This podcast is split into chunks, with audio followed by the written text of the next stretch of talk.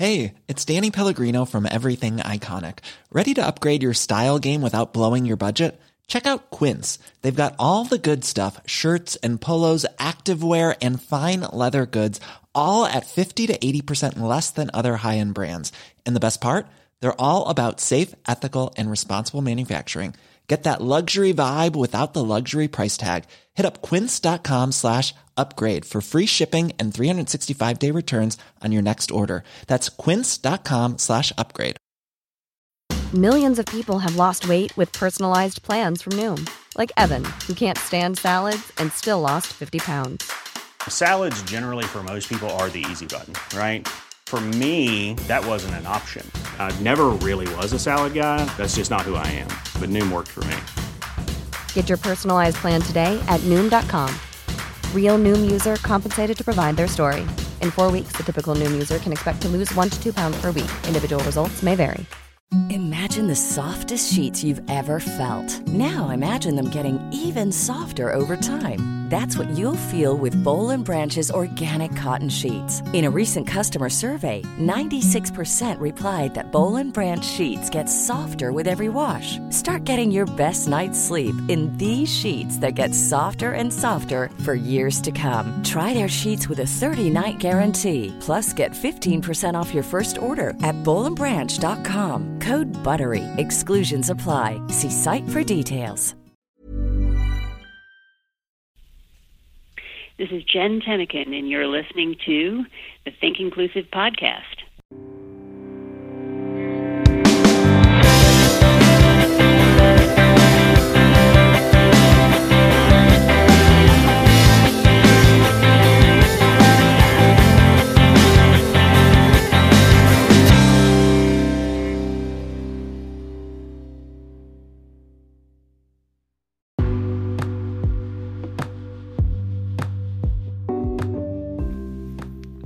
Recording from beautiful Marietta, Georgia, you are listening to the Think Inclusive Podcast, episode 27. I'm your host, Tim Villegas. Today, we have a fantastic conversation with filmmaker Jen Tennican about her new film, Hearts of Glass. But before we get into the interview, I have a few announcements. The first thing I want to talk to you about is how you can support the podcast. You can go on patreon.com backslash think inclusive podcast or anchor.fm backslash think hyphen inclusive. Um, anytime anyone signs up for a monthly contribution, it helps pay for the production and transcription costs for the podcast. We do have a lot of our podcasts that are available um, through transcription. And if you are interested in those, go ahead and click on the podcasts tab on thinkinclusive.us. Again, thank you for those who have contributed. Uh, we really appreciate it. The other announcement um, is something we talked about last week. We are officially offering uh, inclusion coaching and educational consulting uh, through our website. So if you want more information about that, go to the services tab on thinkinclusive.us. Uh, there you can subscribe to our Think Inclusive uh, Not So Weekly email. Um, we try to do it, but it, you know, uh, less spam in your inbox is probably a good thing. Uh, we will be sending out an email very soon. If you missed out on the podcast discount for the inclusion coaching, uh, we'll be sending out an email very soon um, on a way you can get a discount on those services. Um, so, uh, those are all the announcements. Um, and I want to tell you about uh, Jen. So today on the podcast, we have filmmaker Jen Tennican.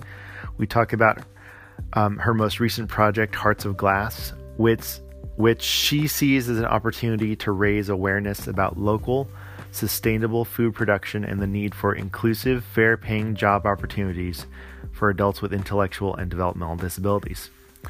If you like the podcast, help other people find us by giving us a five star review on Apple Podcasts or wherever you listen to the Think Inclusive podcast. You can also tell your best friends. We love word of mouth promotion. Um, so please, please tell people about us. Um, and so without further ado, here's the interview.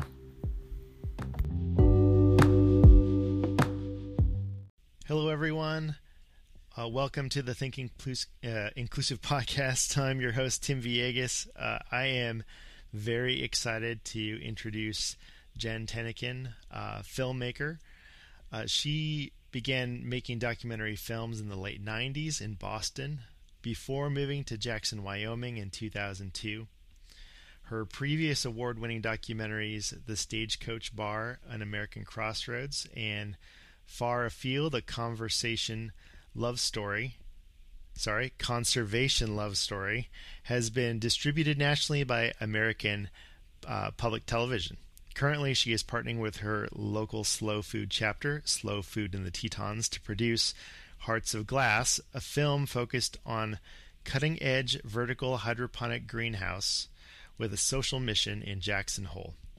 Hearts of Glass tells the story of the first critical year of operation of vertical harvest, a highly innovative but risky experiment in growing crops and providing meaningful employment to people with disabilities. Jen's films have community at their heart, and Hearts of Glass is an opportunity to raise awareness about local sustainable food production and the need for inclusive, fair paying job opportunities for adults with intellectual and developmental disabilities.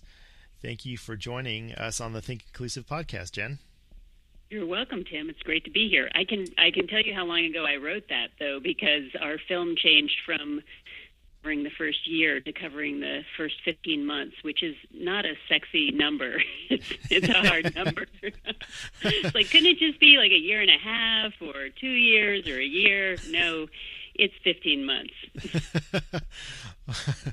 yes, well, that's okay. Uh, yeah. I, you know, the. Um, it had been a while since I had watched the film, and, now us having this conversation. Um, but as reviewing it for, before we uh, are having this conversation, I was just reminded uh, just about how beautiful this story is, um, and how wonderfully it captures uh, the idea of this innovative practice of of sustainable food, uh, but also uh, disability rights. So it's kind of like this mashup of agriculture and disability rights in a documentary, and I've never experienced that before. So, so kudos to you. This was a fantastic For doing something that hadn't been done before. Yeah, um, it it uh, is a really interesting story, and uh, the, the great thing about it is it was happening in my backyard, so I didn't really have to go very far to cover it. And I've actually, in the same way that the slow food movement has practiced sort of locavore, local food, I'm I'm a local filmmaker, and I don't think any of my last three films have been um, farther than 20 miles from my house. So that I'm I'm trying to save the world by only making local films. Right, right. Saving the world by staying home.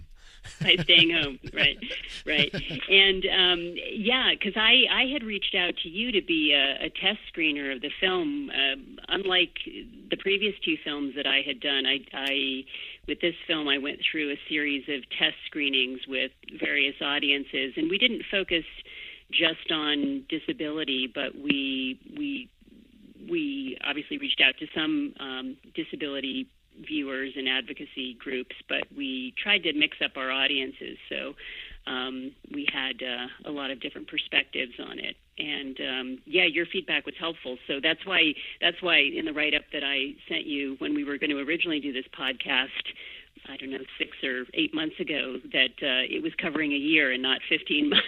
so, so right. some things have changed, yeah. But um, it really is something that uh, is incredibly innovative and, and is not going on anywhere else in, in the world at this moment. This particular combination of uh, a high tech vertical farm in a purpose built building on an extremely small footprint with the amount of technology crammed into it. I, you know, I mean, in ways you don't even have to say so much about the technology because the images of the vertical carousels and the horizontal carousels just sort of speak for themselves. They look so cool and high tech. Right. Um, right. Exactly. And, and and then the and then the combined social mission. You know, vertical harvest was um, always envisioned to sort of bring these two things together: a community need around produce, which is uh, very difficult to to grow in Jackson, which has a, a four to five month growing season, outdoor growing season, and um, meaningful, competitively paid jobs for community members with disabilities. Um, now, uh, so I have two questions to kind of start us mm-hmm. off. Um, what was what was your involvement in um, this project as far as vertical harvest goes? How did you um, how did you first you know uh, learn about it, and why was it important to you to even make this documentary about this particular this particular issue? Um, these combining of issues, the you know the greenhouse and then the uh, employment for people with disabilities. Um, well, I first became, you know, I mean, Jackson is a small town. We have 10,000 people in our town. So chances are you, you, you know a lot of people. And I, I did know the, the two, and then the, it turned out to be three women who kind of founded it. And um, so, and it was an eight year, I think it was about an eight year process, you know, from the idea and the inception of the idea of vertical harvest to the culmination where the doors were opening and they were growing produce. So um, I think that I helped my friends at some point with a Kickstarter video for it, or I contributed some footage. Um, it went through several iterations where in the beginning it was um, uh, a nonprofit where people were donating, and then it eventually morphed into a, and this is very sexy, low profit limited liability corporation. Mm, okay. mm, yes, which is uh, it's a it's a low profit um, company. Uh, so the social mission is. Um, is primary. Uh, there are investors uh, that expect a return on their investment, but it is slow money and um, and patient patient capital. So all that kind of B Corp um, social investing that right. is quite quite hot at the moment.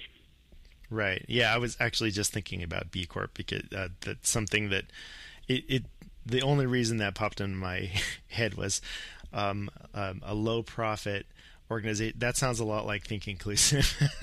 yeah, yeah, it is really cra- it is bad marketing. Yeah, it? it is. It is. uh, yeah.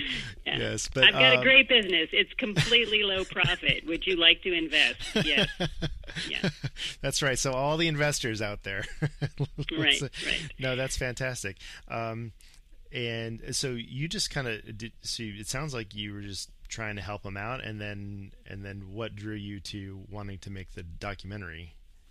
Well, yeah. So as I said, it was an eight-year process for them to really bring this to fruition. So I was making other films during during the interim, and um, I happened to finish the last one, uh, Far Afield, a conservation love story, just as they were finishing um, building the greenhouse. And I did have this moment where I thought, ooh, I really could use a break because being an independent film producer makes you want to curl up in the fetal position a lot of the time. Mm-hmm, mm-hmm. but, but I thought, um, you know, this really is a once in a lifetime chance to capture this moment in time. It's a it's a very um, exciting time for this. It's a startup. It um, not only has the social mission, but it has all of this high tech hydroponic vertical farming equipment in it. Um, it just seemed it seemed like I I, I should do it, and I uh, and I couldn't pass it up. And you know, I, it's very important to have editorial separation in the work that you do as a documentary filmmaker. And, um, you know, the film is not for Vertical Harvest, and they did not financially support it. Um, but, um, but it clearly is about them, and I'm sure it will. I'm sure it will be a benefit to them in some ways. But it is nice to have editorial separation, and it is nice that I live in a small town, and p- people were comfortable with my reputation, and they let us have really unfettered access um, because I'm sure there were some things they would prefer that we didn't film. And I know every time um, the people from Vertical Harvest watch it, they uh, they enjoy it, but they also go through an angst around some of the uh, the highs and lows around the business mm. model and um, you know dialing in the growing of crops. Um, there, there were a lot. There were a lot of variables for sure. Yeah, yeah. Um, so there, uh, there are several themes that are really in this, uh, in Hearts of Glass, and you know, I'm not a filmmaker, but I, am so I'm wondering if uh, these themes were intentional or they just kind of grew, uh, came out organically in the in the mm-hmm. film. Mm-hmm. But so you have this theme of inclusion of uh, of creating an environment where you have you know you, you have uh, people with intellectual disabilities and you know typically developing or you know however you want to say it uh, uh, you know workers working together uh, mm-hmm. and and just how empowering that is because it, when you look when you watch the film the the the people that are working side by side it, it is not a um, um, it's not just a help her help e type of role mm-hmm. they're working together um, for a, for a common goal and mm-hmm. while there's support there uh, you don't see the um, the workers talk down to the people with intellectual disabilities, they're really their equals and their peers, and that is as a as an educator and someone who wants to, you know, promote that that type of inclusion in you know in our communities and schools that was so refreshing to see and to see play out in such a, a natural environment. So i i really love that. And then you have um, the idea that uh, people with uh, disabilities are working, but they're also working for a competitive wage. They're not, you know, having sub sub pay at all. Uh, mm-hmm. And then you have this whole other story of just how the greenhouse works in general, which was fascinating. So, could you talk about those uh, about those themes? Were they intentionally uh, put out, or or were you you know how, how did that play out in in how you were making the film so a couple of things i, I feel like I, I missed part of your other question before. I'm going to go go back because it touches on disability. So uh, you know a lot of a lot of people who make films about disability have a personal connection to disability. Hmm. and i didn't really have one before before working on the film. And so for me just from a very personal experience, I started to get introduced to people in my community that, for whatever reason, I hadn't been aware of or in the same circles with. And it was very, I think, very rewarding just to get a sense of um, what people's capabilities are and um, meet families, uh, job supports, you know, caregivers, lots of different people involved in the whole process, and just really get a sense of um, the complex web that is created uh, with the community. And then I think just seeing um, the employment model, which is not, you know, I, there's a, I think and I have I have had a quick learning curve. I think um, working on the film, um, I've you know, I, we started filming in December of 2015, and and really early on, I reached out to um, the University of Wyoming and the University of Montana's um, University Centers on Excellence in Developmental Disability to have advisors on board from the get-go, and they were extremely helpful and from there, I got connected with um, the uh, Association for University Centers on Disability. I'm I'm trying not to use all of the acronyms. no, thank you. yeah. Um, so um, I think vertical harvest model is is not all the way towards one side of the spectrum on completely integrated and competitive, but it is definitely towards the correct side of the spectrum, in my opinion. Mm-hmm. And um, I think that their breakdown of workers is probably 50% with disabilities and 50% without. And um, seeing how again i think it comes down to sort of a cor- corporate although you know their startup culture corporate culture a culture of inclusion. I mean they they were just very um, inclusive and accepting. And yes everyone was contributing to the same mission. And people with disabilities uh, as employees there were extremely visible and a vital part of the um, and continue to be a, a vital part of the business. So I really hadn't had much exposure to uh, the disability community before, so it was eye opening in that respect. Mm-hmm. And um, you know, just to see, as you mentioned, people treated with um, you know dignity and the dignity to fail, right? Mm-hmm. To perhaps not achieve something. Um, and it was also different from the other films that I've done in in that the previous films had been retrospective. You know, I had found a story that I wanted to tell that had already happened, and I could choose my characters and I could do my research and figure out who I, you know, which stories I wanted to tell. This was unfolding, and um, it was extremely stressful in terms of, you know, are we following the right employees? Will there be enough drama? Will people evolve and change? You know, what's going to happen? So you know nobody has the budget nor should they spend you know every day filming in that greenhouse during our 15 month period. That would have been um, a disaster in terms of trying to go through footage. So mm-hmm. we tried we tried to really uh, get a sense of what was going on figure out the dynamics. Um, we probably followed eight eight or nine characters and then had to whittle that down to five main characters mm-hmm. um, that ended up cross disability and ranging in age from their 20s to their 50s um, men and women uh, so it was i think a very a good spectrum that we ended up up following um, yeah so the uh, no no no it's so the so the cross i guess the um, diversity in your characters was intentional. Intentional in a way, but also just I think good luck. Um, mm.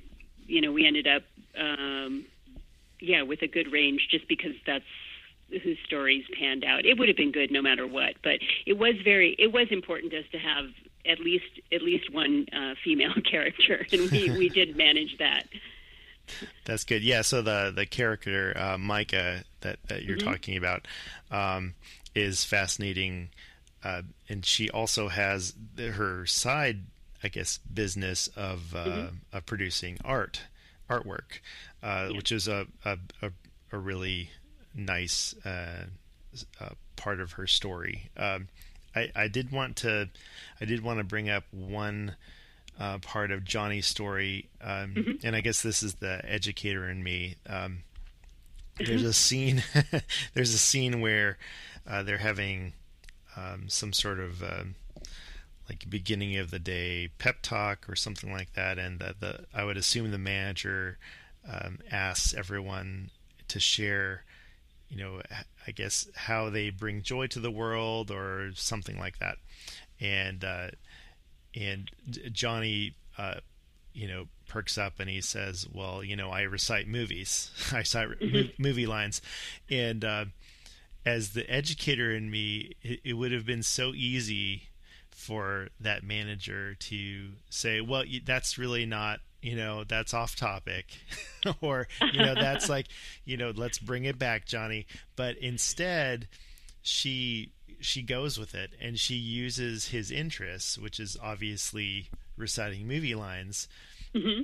And then he recites this movie line, which is so on point with, you know, um, with just the, uh, uh, the, I guess the tone of the tone of the the group, and mm-hmm. I I know I don't want to spoil anything, but it was just really a great moment, and uh, it was those kinds of things as a as someone who is interested in disability rights and, and inclusion uh, that I love to see, and I would love to see people see that scene and and um, and experience the dignity that is given to the workers. So I just wanted to, to share that because that, that was really powerful for me. Oh, that's good. I mean, I think those those things coming from outside the disability world and maybe being um, sometimes hypersensitive, not knowing. You know, we wanted we ran those scenes by advisors to make sure it didn't seem like people were laughing at. I mean, yeah, laughing at Johnny so much as laughing with him, or Right. you know, like it wasn't a derisive kind of feel to it, or um, like making someone perform kind of thing. Um, right, right. Yeah. So Da- that's good. Did you did did you have um, a favorite story or um, something about the the portraits that you did that really stuck out to you?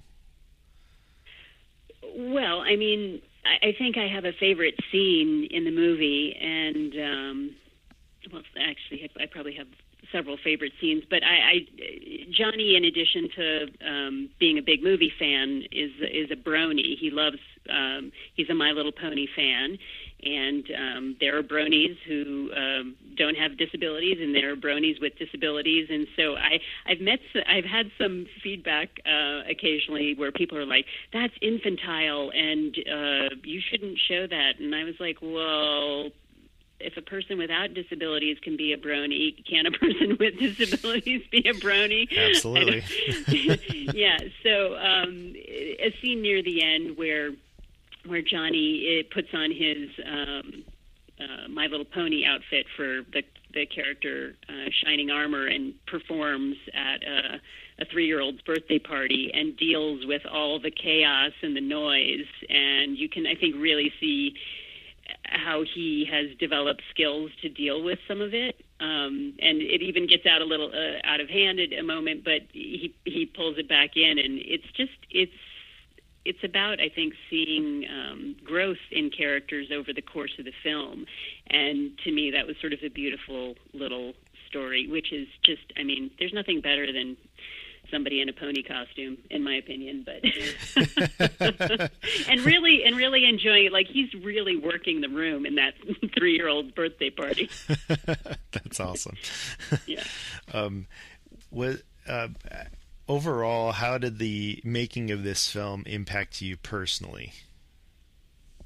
I, I think you know, as I said, um, I, I didn't have a lot of exposure to um, my fellow citizens with disabilities here in Jackson, so it's allowed me to develop some friendships with people that I, you know, I mean, I say friendships because they extend beyond the the filmmaker subject um, lines uh, delineations. And um, you know it's just it's great to know like i just know sean. I don't necessarily i mean sean has strengths and weaknesses and he's a great worker and he's super fun to hang out with. And i mean it's a small town so i feel like it's it's just opened my eyes to how i can extend my community. And the value i think of natural supports um, on on the job um, or you know just in life. I I saw that happen at Vertical Harvest. I don't think we you know there are only so many things we can show in a film, and I think that's one thing that you probably don't get as much of a sense of. But you know. We saw friendships evolve and natural supports evolve um, through work relationships. And I think that's some of the stuff that you pointed out early on, where you see um, there there are a number of employees who have job supports that help them throughout this period that we filmed, but there are also coworkers um, that just function as natural supports. So um, I think just yeah, being kind, being inclusive, engaging with people. I, my goal was that when people walked away from this film, that they knew enough about our five major characters that they could start up a conversation or know what their likes or dislikes were, or that they really got a little window into people's personality, and they weren't just sort of monolithic portrayals of people with disability, you know, to be pitied or um, or or not really you you never learn enough about people's characters to really care. Um, Right. That, that's yeah. so Jen, what what was the biggest thing that you learned about um, the, I guess, the vertical hydroponic greenhouse um, uh, in making this film? Like, what was the biggest thing that that that you the biggest thing that? It, that is perhaps more stressful to run a hydroponic vertical farm than it is to make a film about a hydroponic vertical farm. no, it just, I mean, that it just, it takes, um, it takes uh, brave and committed people to, I think, take that kind of risk. Um, you know, they they did a ton of research um, to create this vertical farm and the um, the employment model. But you know, I mean, where the rubber meets the road is when you get in the greenhouse and you're beginning to grow things. And it was just um, the the commitment, the ups and downs, the fact that these people were in it um, for the long haul. Um, it was it was impressive. It was impressive. There were times when you were filming where you were just like, "Oh my goodness, I feel so much for you people." Um, meaning the pe- the people who work at Vertical Harvest, everybody who works at Vertical Harvest. So, yeah. Um, well, the uh, Hearts of Glass is uh, fantastic. I can't wait for our listeners um, to see the film. So, tell us how they can see the film um, if, if it's po- even possible at this point. Right.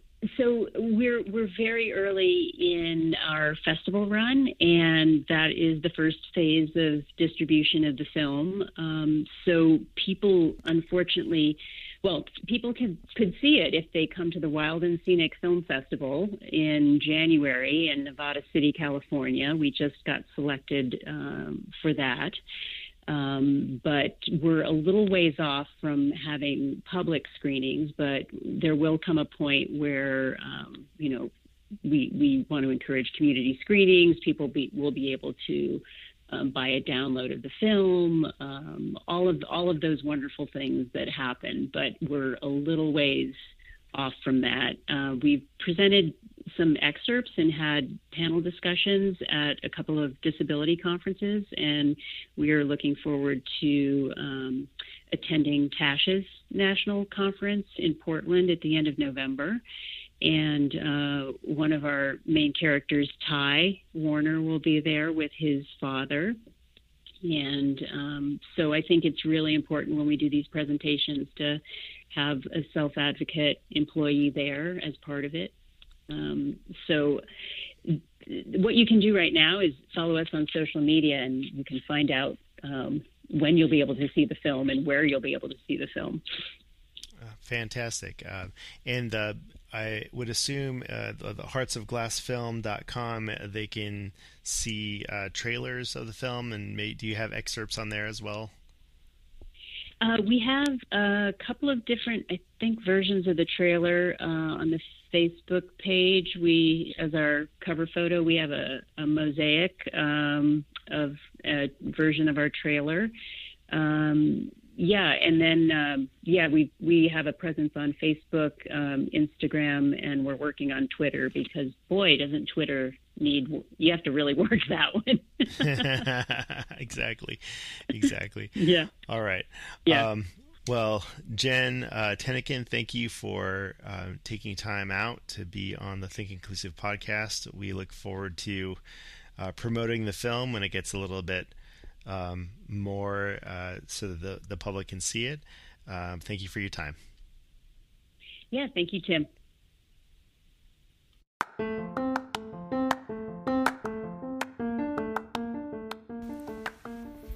That is our show. We would like to thank Jen Tennican for being a guest on the Think Inclusive podcast. Make sure to get updates about her film Hearts of Glass at heartsofglassfilm.com and gen10productions.com. You can also follow Hearts of Glass on Twitter and on Instagram. You can follow Think Inclusive on the web at thinkinclusive.us as well as Twitter, Facebook, Google, and Instagram.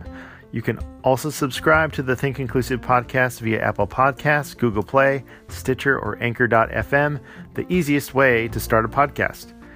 If you are using the Anchor app to listen, please leave us a voicemail.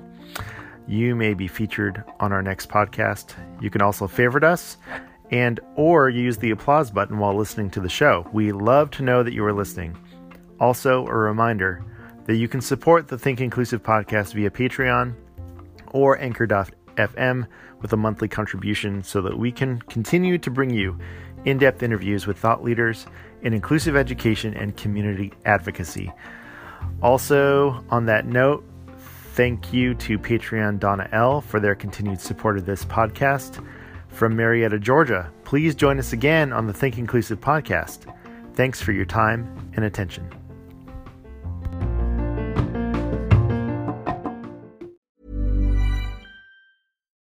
Here's a cool fact a crocodile can't stick out its tongue. Another cool fact you can get short term health insurance for a month or just under a year in some states. United Healthcare short term insurance plans are designed for people who are between jobs, coming off their parents' plan, or turning a side hustle into a full time gig.